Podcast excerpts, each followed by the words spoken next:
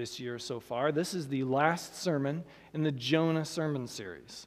And yes, we are in Matthew. I, I actually know what I'm doing. That was not a mistake. So we're going to read Matthew 12, 38 through 42, and then we're going to talk about the book of Jonah. Ready? This is the word of the Lord.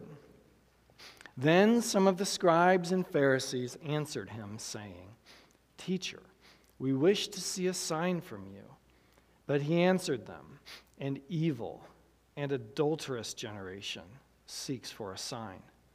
But no sign will be given to it except the sign of Jonah, the prophet. For just as Jonah was three days and three nights in the belly of the great fish, so will the Son of Man be three days and three nights in the heart of the earth. The men of Nineveh will rise up at the judgment with this generation and condemn it. For they repented at the preaching of Jonah. And behold, something greater than Jonah is here. The queen of the south will rise up at the judgment with this generation and condemn it. For she came from the ends of the earth to hear the wisdom of Solomon. And behold, something greater than Solomon is here. This is the word of God. Let's pray.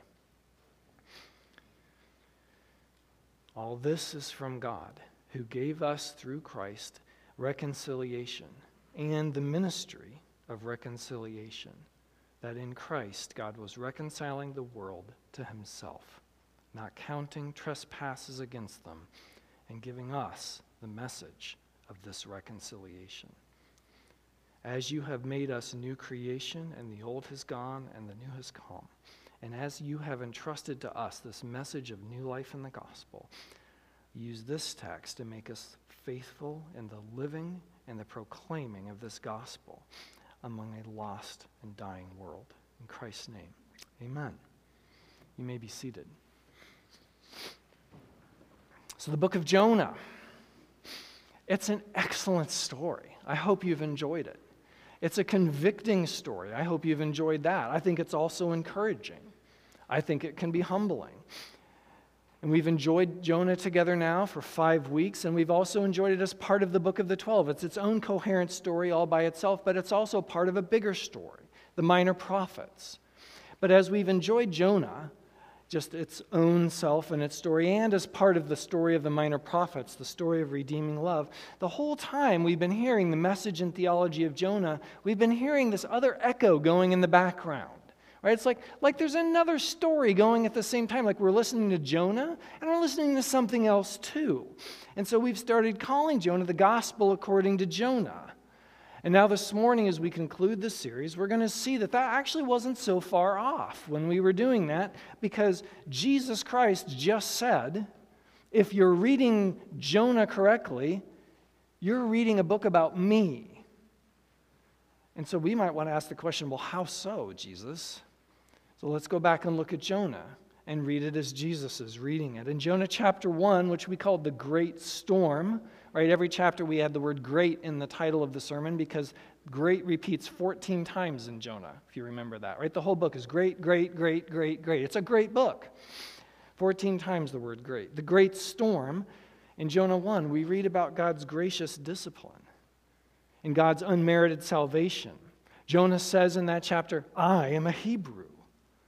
And that's a statement that gives more than his family tree. It gives the reason he exists. This is his vocation, is to be a Hebrew. Just like saying, I am a Christian. It's the same kind of statement. I belong to the Lord God, the one true living God, Yahweh. I exist to glorify Him and enjoy Him forever. That's what I'm here for. Whatever I do for a living during the week, I exist for glorifying God and enjoying Him. I exist for worship and for witness. And Jonah says, I am a Hebrew. That's what I'm for. And then his life looks absolutely nothing like that. Right? We're about to be in the book of James starting next week, where James says words and deeds have to go together. And Jonah's words and deeds do not go together. So when God says, get up and go to Nineveh, he's sending Jonah to people he hates, who will persecute him when he talks to them and will likely just, right, they'll disappear him if a Jew shows up in the capital of the Assyrian Empire. He's probably going to end up dead. So when God says, get up and go, Jonah runs the other direction. You said, Nineveh, I'm going to Tarshish. I'm out of here.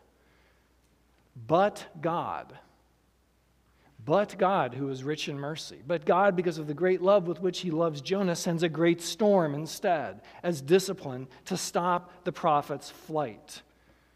And as he does so, then we read about a sacrifice, an unmerited salvation.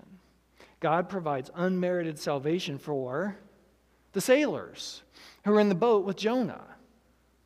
They can't save themselves. These are people from every tribe, tongue, nation, and language. And as God's prophet, or you could say God's child, or you could say God's son, goes overboard, God's son takes God's wrath down on himself. And he leaves the ship and goes overboard down to death in the waves. And as God's son goes overboard and dies and takes God's wrath and sin on him, the sailors are saved. Unmerited substitutionary atonement right? There's a trade that goes on. And then a little temple just sort of appears in the middle of the Mediterranean and worship starts because God is with them where they're worshiping Him. Jonah 1 sounds a lot like the work of God to the gospel of grace. And Jesus is saying, That's my story. Chapter 2, the great fish. Remember the word play, dag gadol? The word great also has the same letters and sounds as fish. So, dag gadol, great fish. It's the heart of the theology of the book. Remember, it's a poem and a narrative. In the middle of the poem and the chiasm is the very center of the heart of the message of Jonah. And Jonah's about what? As Jonah goes down and dies, we find out Jonah's not about death, it's about resurrection. That's the heart of the story of Jonah life from death. Death is not the end for one who is God's child. Death is not the end for one who is God's son. Life is. And Jonah goes down to the grave in a three day journey of death back to life. And now Jonah is ready to live up to I am a Hebrew. So, what does God say to Jonah the second time? Now that he's gone from death to life, he says exactly the same thing he said the first time, right? Get up and go. Kum Yonah, get up and go. And this time Jonah does. That sounds a lot like the transforming work of the gospel of grace, when Jesus comes and saves someone and changes them from who they were to be like him. Jonah 3, as we keep reading Jonah with Jesus, Jonah 3 is the great city. And we watch God overturn an entire evil city full of violence and enemies with the power of his word. Jonah speaks, you remember how many words? How many words is his message in Hebrew? Five. Five words, three day journey the whole city is overturned. Everybody repents. Everybody turns from their evil way. Everybody comes and cries out for mercy. They come in sackcloth. They come fasting. They come empty. They come with nothing. And the end of the three day journey of God's Son from death back to life, even God's enemies are saved when they repent and cry out in faith. What does that sound like? Jonah 3 sounds like the unexpected, glorious grace of the gospel. And Jesus is saying, You're reading about me. Now look at chapter 4, last week's text, which we called the Great Question. Remember, there were two long speeches by Jonah, diatribes, as he's railing against God, and two short questions by God to respond to him. Are you sure you're doing what is right to? And then God gets the last word in the final question. Jonah is railing because he doesn't like God's gracious character. He doesn't like God's gracious conduct when God is saving people Jonah doesn't like and doesn't approve of. He likes grace when it's for him, but not when it's for other people, especially those people, those Assyrians. And so the book ends with a question for the reader Who really owns salvation? When Jonah says salvation belongs to the Lord at chapter 2, does he actually believe it? Is it up to the people of God to get to decide who is saved and who's not? Who hears the gospel and who doesn't? Or is God's job the, the job of salvation? And is our call, I am a Hebrew, I am a Christian, our job is to just get up and go and proclaim the message we've been given and then let God do with it as he pleases. Jonah 4 ends by asking its reader, which one will it be? Are you going to go off in active resistance running away? Are you going to sit in passive disobedience, frowning that God is saving people you don't like? Or are you going to heed the call to get up and go to those people that they might hear the gospel too? There is no neutrality here. There's no, it's either one or the other. It's either obey or disobey. That's it. There's no third choice. That sounds like the choice of the gospel. When Jesus said, If anyone would come after me, deny yourself, take up your cross, follow me. That's what it means to be my disciple. Jesus is saying, This book is about me. You're reading, you're reading about me. And so now we're reading Jonah in the, in the context of its larger story, right? The minor prophets. It's just one of a 12 part book. The minor prophets all have their own story and theology that goes from Hosea all the way to Malachi, if you read them in order and listen to what they're saying. Jonah's right in the middle of that in its story. We covered Hosea 1 through 3 in our introductory sermon. That plays on our text in Matthew as well. People have turned away from God to their own false gods in Hosea. They've been pursuing satisfaction and security and significance, the things that we really at a soul level want and desire and need from anywhere other than God wealth, wisdom, work, power, pleasure, position, right? Those are the Ecclesiastes things we covered a couple of years ago. All of those are false gods. They're hevel, they can't save. And our pursuit of them, Hosea says, our love for those things, is tantamount to adultery. It's like we're having an affair. God is the husband. We are his bride. That's a metaphor used all over Scripture. And when we turn from our husband, the Lord, to some other thing, it's like having an affair. And I, I'm done with you. You don't satisfy me anymore. I'm going to start sleeping around with other people. That's what I'm doing. That's what's going to satisfy me. That's what sin is. That's what adultery, that's what idolatry is, turning to other gods. It's like adultery. And that so disgusts our Heavenly Father that He says in Hosea, I am not your God. Which is an absolutely terrifying statement if that's where the book ends. Sinners like us cannot be in the presence of a holy God. Just one sin, one time, and you're done. God is ready to cut us off and cast us out, and we deserve it. We deserve death. We deserve eternity in hell, forever separated from God and anything good. That's the end of Hosea 1. Hosea 2 and 3 keep going, and God says, despite your adultery, despite what you deserve, I'm going to pay the price to bring you back. I'm going to pay the penalty of your sin, death, myself. I'm going to purchase you. I'm going to come grab you. I'm going to woo you, it even says. And I'm going to wrap my arms around you as the mountains wrap around Jerusalem, as Psalm says. And I'm going to draw you to myself. And I'm going to say to you, You are my people. You're mine, right? Baptism is a sign that you belong and you will always belong, and I will never let you go. And God's people respond when God does this amazing work of salvation that we don't deserve. We respond, and you are our God, and we want nothing else, just you. The false gods are gone. I'm here for worship, I'm here for witness. That's the story of the 12. That's the story of Jonah. And Jesus is saying, That's my story. You're reading about me and what I've come to do so that when Jesus' opponents in Matthew confront him, he's confronting the Pharisees. He says, Here's all you need to know to understand who I am. Go read Jonah. That was my story. And if you get that book, you'll get what I'm here to do because it's the same thing. See, the main point of our text this morning in Matthew, I think, is you cannot be neutral about Jesus. You cannot be neutral about Jesus. You will either live for Him alone, in Christ alone. We sang that this morning. You either live for Him alone, or you will die for yourself alone. And that's your only two choices. You can either live life with Christ and have resurrection in Him, or you can stand apart from Him in your own sin and you will die forever in hell. That's it. You can't be neutral about Jesus. There's no third choice. And the rest of our sermon this morning then is going to tease this out, and there will be three parts if you look at the bulletin outline.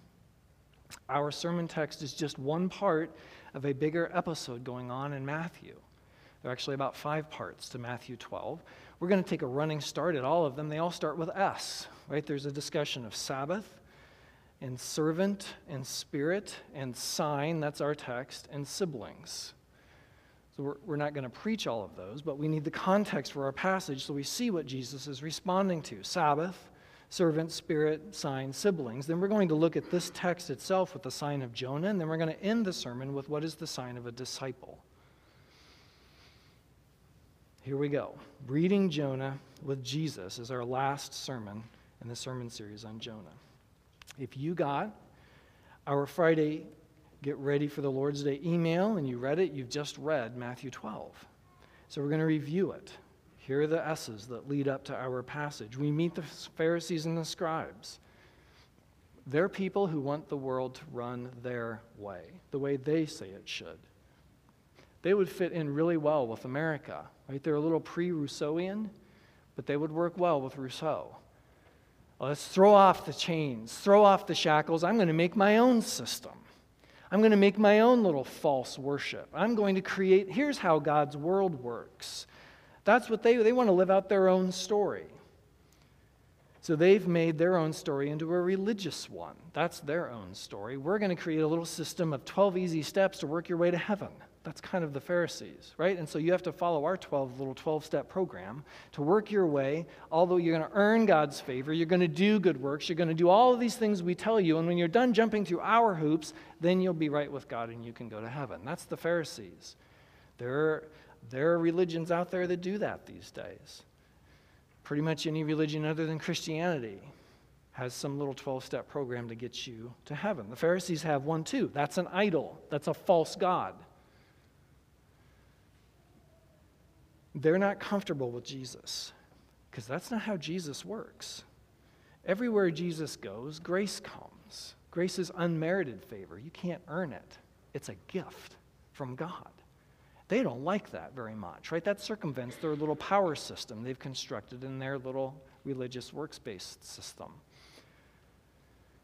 Every place Jesus goes, grace reverses the world. Just like Jonah is a story of reversal. So everywhere Jesus goes, there's reversal. He reverses the brokenness and the effects of the curse. Wherever he ends up, he's healing the sick. That's an effect of the curse. Wherever he goes, the blind are seeing, the deaf are hearing. Strength is coming to the, cur- to the crippled. He's undoing the curse's physical effects in the world. Everywhere he goes, it's as though the old is gone and the new has come. You see how that's working? New creation is where Jesus Christ goes. But he's also calling people not just to physical healing, but to repentance, Jews and Gentiles, to repent and believe and be reconciled with God, undoing this, the curse's spiritual effects. And then he hits the curse head on right? Because what's the main what's the main curse of sin? The wages of sin is death. And when Jesus is around, the dead come back from the grave. Lazarus, come forth. The Pharisees do not like this.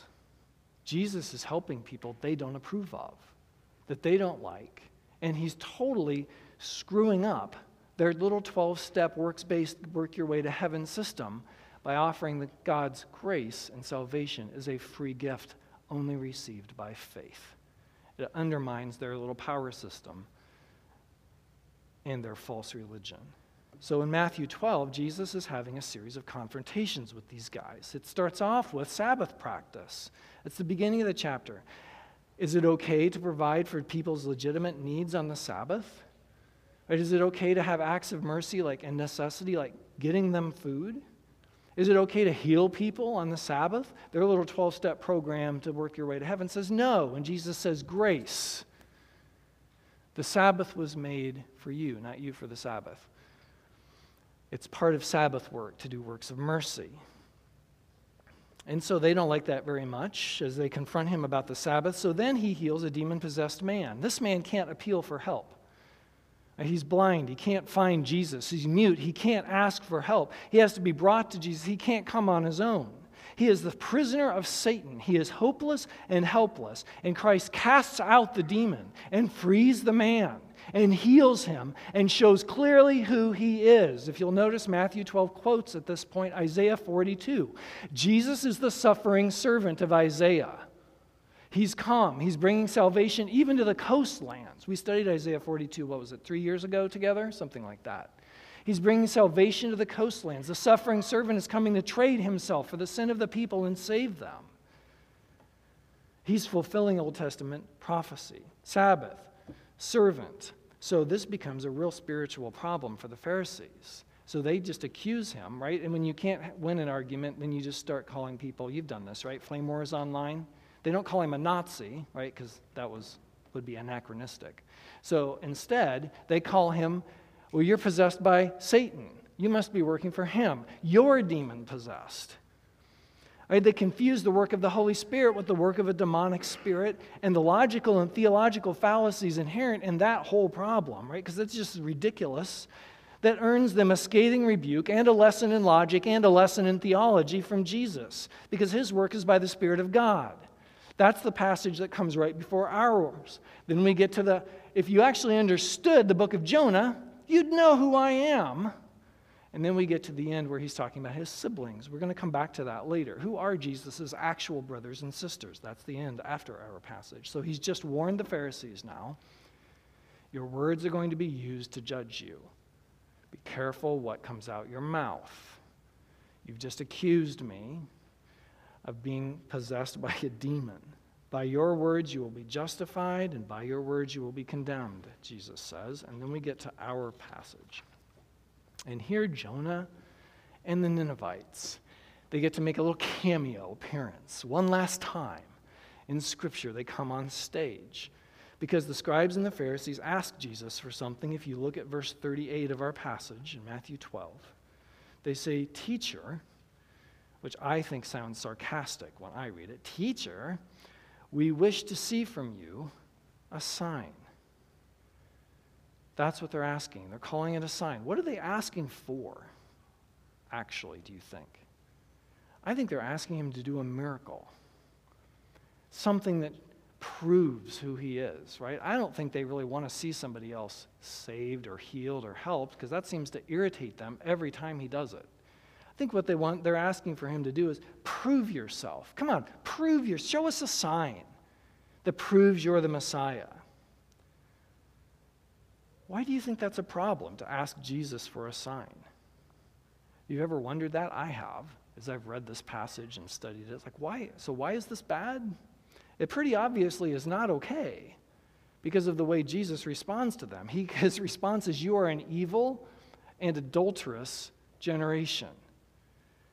Those are sharp words, right? And they have a bunch of content, context, cargo in them, including Hosea. Did you see the word adulteress? He's drawing on Hosea.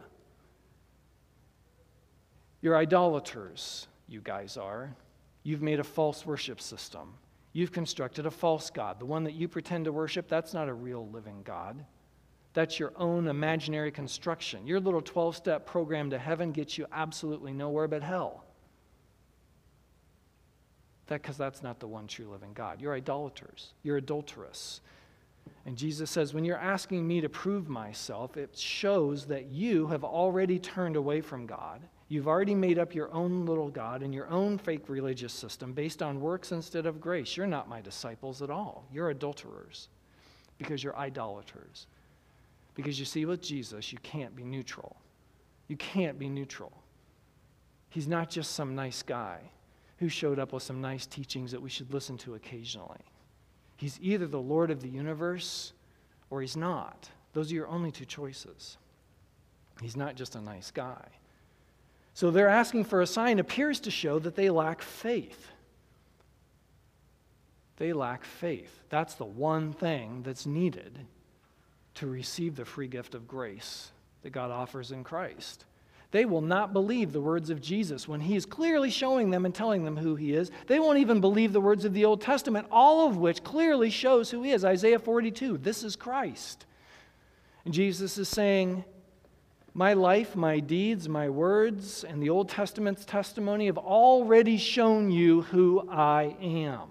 You have all the evidence you need. Another sign will not help you. You know, I used to have a professor in seminary who would ask a particular question. When he was talking to somebody who was asking questions about Jesus who was not yet a Christian, and that person would pose objections of this and that, and it's like asking for a sign, right? You have to prove it. I have this problem, I have that problem. He had a question he would always ask people that I have always found helpful, and it is this If I answer your question to your satisfaction, will you then become a Christian? If that's your question and I can answer it to your satisfaction, he was pretty sure he always could, then will you become a Christian? And if the answer is eh, maybe or no, then his follow up would be well, then that's not the problem, is it? What is the real problem between you and Jesus? And can we talk about that? Because this is just a distraction. Let's talk about the real reason you won't become a Christian now. I thought that was really a helpful, insightful way to do things. That question works here. It's essentially what Jesus is doing. He's saying, This isn't actually the problem, isn't it? That you haven't seen enough signs yet, that you haven't seen enough evidence yet, that you haven't heard enough testimony yet. What's the real problem, guys? It's not the lack of a sign, it's the complete absence of faith. Remember how Jonah ends. Last week in Jonah 4, he goes on this preaching mission to the Gentiles. He goes to the Ninevites who come up here, God's enemies, and they all turn to believe and they're saved by faith. It's an unbelievable reversal. It's a demonstration of the grace of God, even going to people who are far away. All of Nineveh is saved, but Jonah is still a question mark, isn't he? At the end of the book, you don't really actually know what happens to that guy, and the question is never answered in Scripture. He's angry about God's graciousness toward the sinners, kind of like the Pharisees. He's angry God abounds in mercy and grace and chesed. He's angry when mercy and grace come on people he doesn't like and approve of. He doesn't want the grace of God, just like the Pharisees don't either. They want everybody to play by their little rule book. And anybody who doesn't play by their rules gets condemned. Like Jonah, they reject God's gracious offer of salvation by faith through Jesus Christ. It's like the book of Jonah. And the text is asking you, how about you? How about you? If you are not yet in Christ, what's the question you have that's keeping you from believing in Jesus? Can we help you answer it? We would love to. Let's not get distracted with secondary issues. You can't be neutral about Jesus. And your answer to who he is determines where you spend eternity.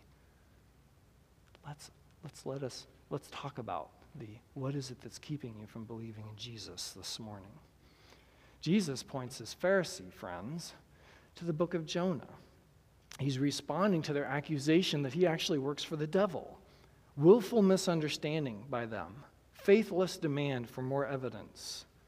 And he says, You already have everything you need, guys. Go read your Bibles. Which, for them, because they pretend to be the authoritative Bible readers of the community, that's intended to be a little snarky. Why don't you go read your Bibles, you Bible reading people? If you understood the jo- story of Jonah, you would understand me because Jonah points to me, the gospel according to Jonah. Remember, Jonah trades his life for the sailors. Jonah is a substitute, he satisfies God's wrath. That's what Jesus does for you when you come in faith. Jonah goes down to the roots of the mountains, barred in forever, dead in three days, just as Christ went to the grave for you. He endured the darkness of Calvary. And at the end said, It is finished for you. Jonah comes back after three days and three nights in the fish and resurrection life because God raises him from the dead as God raised Christ from the dead, triumphing over death for you. And this message then goes out, both a message of warning and a message of grace. The gospel message goes to the nations because just like Jonah, Jesus' story doesn't end in the tomb either. And there's a resurrection life that will extend to everyone who comes and repents, who hears the message and comes empty and comes impoverished and comes in faith and pleads for mercy. Jonah and Matthew both depict the gospel. The book of Jonah is there so you can recognize Jesus, the one who is coming to save adulterers. Jesus has come to save sinners. It's this particular pleasure to run towards sinners who are hopeless and helpless and can't save themselves. It's what he loves doing by paying the price of our redemption so that God says to us, You are mine. My son has bought you. I've offered you grace. You've received it in faith. You belong to me now. You're forgiven. Everything. You're forgiven. Everything. Right? I say that every week to you in confession. All of your sins are forgiven in Christ, but only in Christ. But Jesus actually isn't done speaking yet, right? This is as far as we've gotten so far in Matthew, but Jesus is still talking. So he keeps talking to these guys. After pointing out, Jonah is a story about me. Then he gives two examples of the right kind of response to a story about the Messiah, the gospel. The men of Nineveh will rise up at the judgment of this generation and condemn it because they repented at the preaching of Jonah, and behold, something greater is here. And the queen of Sheba will rise up at the judgment with this generation and condemn it because she came from the ends of the earth to hear the wisdom of Solomon. And something greater than Solomon is here. These are people who have the message come to them and respond in faith. And these are people who hear the message and go find out about it. The Pharisees have both opportunities, and they're taking neither. We want to focus on the men of Nineveh because that's who we've met recently. He's telling them the right response to the person in the words, the proclamation about salvation coming by grace, is what Nineveh did repentance. Repentance. The men of Nineveh and the women of Nineveh, and actually every animal of Nineveh, Nineveh participated in the repentance. They came empty, fasting. We have nothing. We cannot save ourselves. They came in sackcloth, right? We, we have no possessions. There's nothing we have or do that can earn or buy our way out of this. We're empty. We're poor. Have mercy. We deserve judgment. Would you turn and save us? God loves saving people just like that. That's who Jesus runs toward. The one who comes and says, I'm a sinner. I cannot save myself. I deserve hell. I believe, Jesus, that you have paid the penalty of my sin in your death and resurrection. Would you save me? That's the only response to Jesus that saves. And you can't be neutral. To not do that is to reject him and to reject life, both now and forever. And that's why the response of the Ninevites condemns the Pharisees.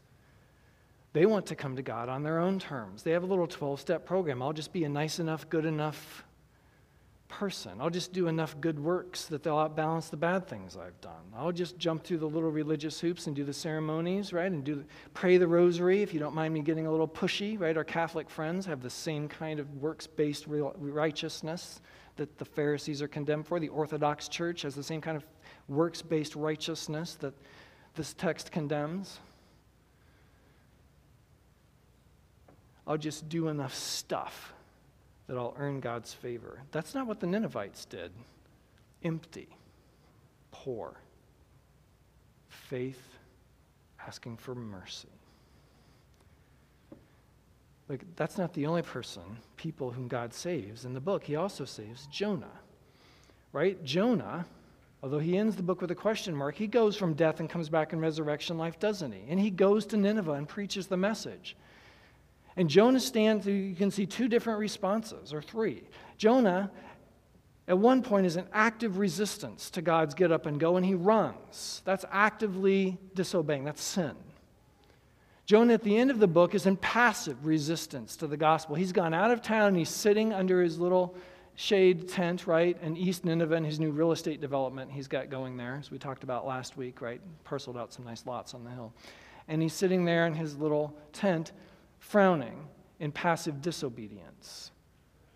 Right, so when you, Christian, hear the call to get up and go, you can actively resist and say, I will not, and run. Or you can just sit and binge watch your latest Netflix show while the world around you goes to hell. That's sin too. It's passive, disobedience. When Jonah says, I am a Hebrew, it means something. If you're going to say, I am a Christian, it had better mean something. Worship, witness. It's a text about signs and sign language. The sign of Jonah points to Christ. The life of a disciple, the sign of a disciple, points to Christ. Look at the end of the text where Jesus says who his siblings are. Who is my mother and my brothers and my sister? They are the ones who do the will of my Father in heaven. That's not a neutral answer. You can't be neutral about Jesus. Right? What does 1 John say? The will of God is to believe in Jesus Christ as God's Son and to love one another. If anyone says, I know Jesus, you have to walk just as Jesus walked. Remember? We studied our way through this whole book last year.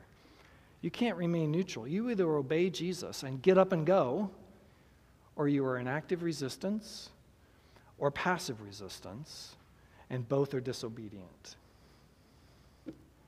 About a year ago, you might remember, I preached another slightly pulpit pounding sermon that ended this way. Pastor Luke and I went and got that baptistry out of the corner where it was covered in dust because it hadn't been used in 10 years or more. And we planted it right here because this is a church that has two sacraments, by golly, and we're going to administer both of them.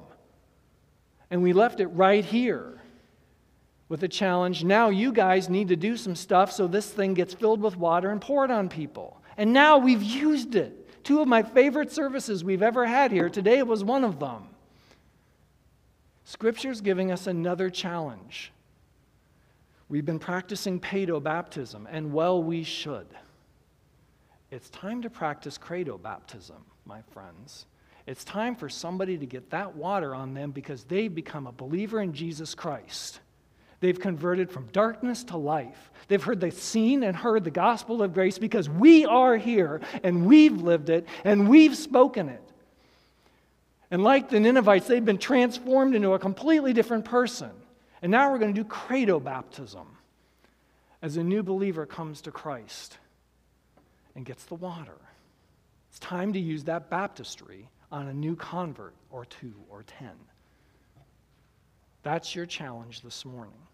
That's your commission from this text. I'm going to give you a commission that some of you are already doing and well on your way. Some of you need to start doing that today would be fine.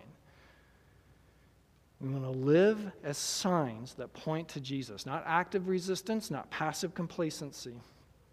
So here's your commission it's three P's a person, a passage, and a proclamation. You can get out your pen and write them down. Write down the name of one person. This is probably the same person you wrote down two weeks ago. One person, one passage from Scripture that you're going to pray for them over and over and over and over and over. Pray a passage, and then use that passage to the third P proclaim to them the gospel. A person, a passage, and a proclamation. Some of you are already doing this all the time. Some of us need to get started on it.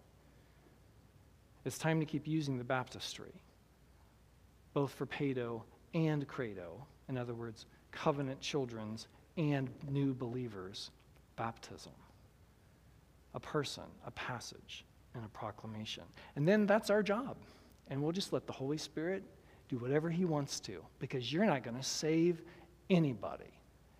Right? You're not going to save anybody. That's the Holy Spirit's job. You give Him the material by speaking the Word of God and living a godly life in front of unbelievers, and you let Him do the regenerating, saving work. That's His job. That's His job. Now let's ask Him to do it. Would you pray with me? The love of Christ controls us because we have concluded this that one has died for all, so all have died. And he died for all, so that those who live might no longer live for themselves, but for him who for their sake died and was raised. This is us, Father. This passage describes us.